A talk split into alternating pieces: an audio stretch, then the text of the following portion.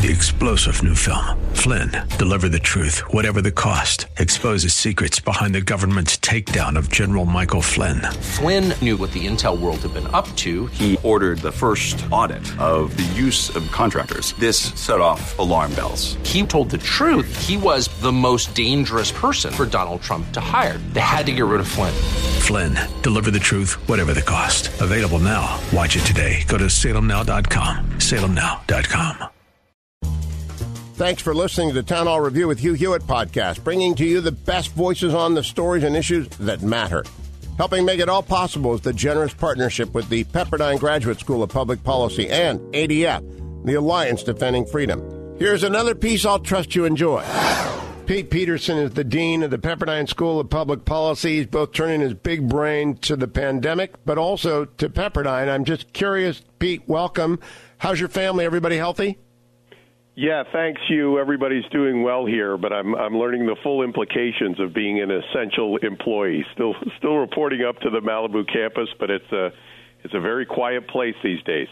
It's it's so strange inside the Beltway, Pete. But tell me a little bit about Pepperdine, which is a you know a great institution. How is your graduate program in public policy responding to this?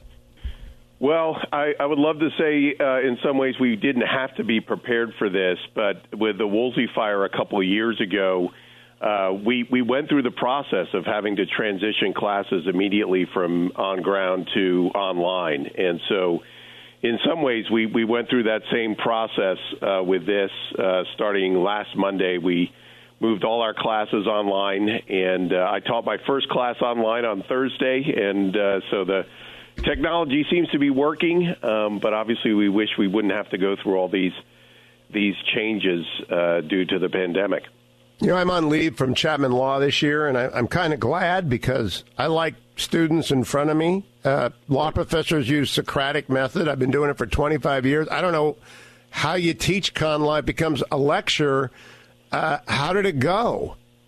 Well, it went pretty well. I mean, we teach the same way, Hugh. The Socratic method is such a big part of what we do at the graduate school, especially when you're going through some of these great books courses uh, that we teach, but even some of the quantitative ones too. It's it's always better if you can keep these class sizes small. And so, at least in some advantage, most of our class sizes are less than 20 students. So, the ability to use the Zoom platform or Google Meet, which is what the two platforms that we've been using at the university, uh, you, you can still get some good interaction, and I found that even with our students uh, in the class that I taught on Thursday. Uh, now, there are all sorts of conflicting models from there, and the two are Imperial College and Oxford. The doom and gloom is Imperial. The best case is Oxford. What's your assessment of all the data about how? I think it's an international Katrina event. What do you think, Pete Peterson? No, I think that's a very fair case. I think what's been so difficult about it is everybody's waiting for the peak to hit. And uh, certainly out here in California, uh, right now we're ticking in around 2,600 cases, certainly not nearly as much as we're seeing in some of the other states like Washington and, and New York. But uh, everyone around here is, is bracing for this.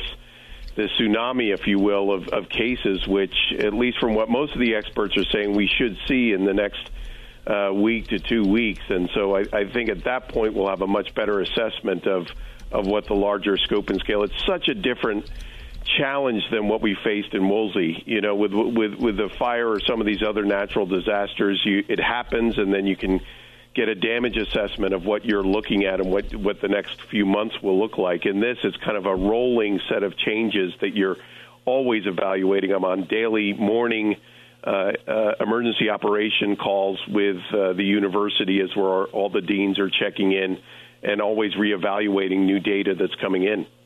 I'm curious if your public policy students committed to careers as they are in the public sector have been shaken by this because the responsibility is enormous, right?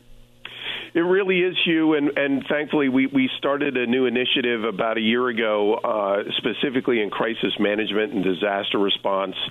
Uh, the, the the group has actually been working with the city and county of Los Angeles to put up a GIS based online map to track where the cases are and where emergency services are.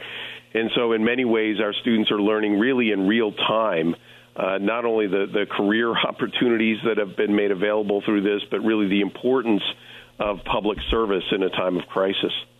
Now, now, when you do interaction with them, are they in, are they obsessing on the news, and how are they getting their information? So many people are getting so much bad information from broadcast platforms that are not committed to right. firm, factual, calm reporting. How are they getting their information? Well, it's a mixture. Obviously, with our students in their in their 20s and early 30s, social media is a significant uh, source for them. But uh, they're still taking classes on a regular basis, and so checking in with our own faculty and, and what we're hearing. But our students have now been dispersed back all over the world. You know, we have we have students from all over the world that come to the Graduate School of Public Policy at Pepperdine, and so they're hearing from their local news sources uh, as well as uh, our faculty uh, who are working for the most part still out of the Malibu campus. Well, please get them out of their bubbles. Make sure they're they're reading everything. Pete, quick question. I think we need a war bond campaign like World War One and Two, a beat the bug bond, so that everyone can participate. Do you have any study of how those bonds worked and whether they're applicable to a situation like this?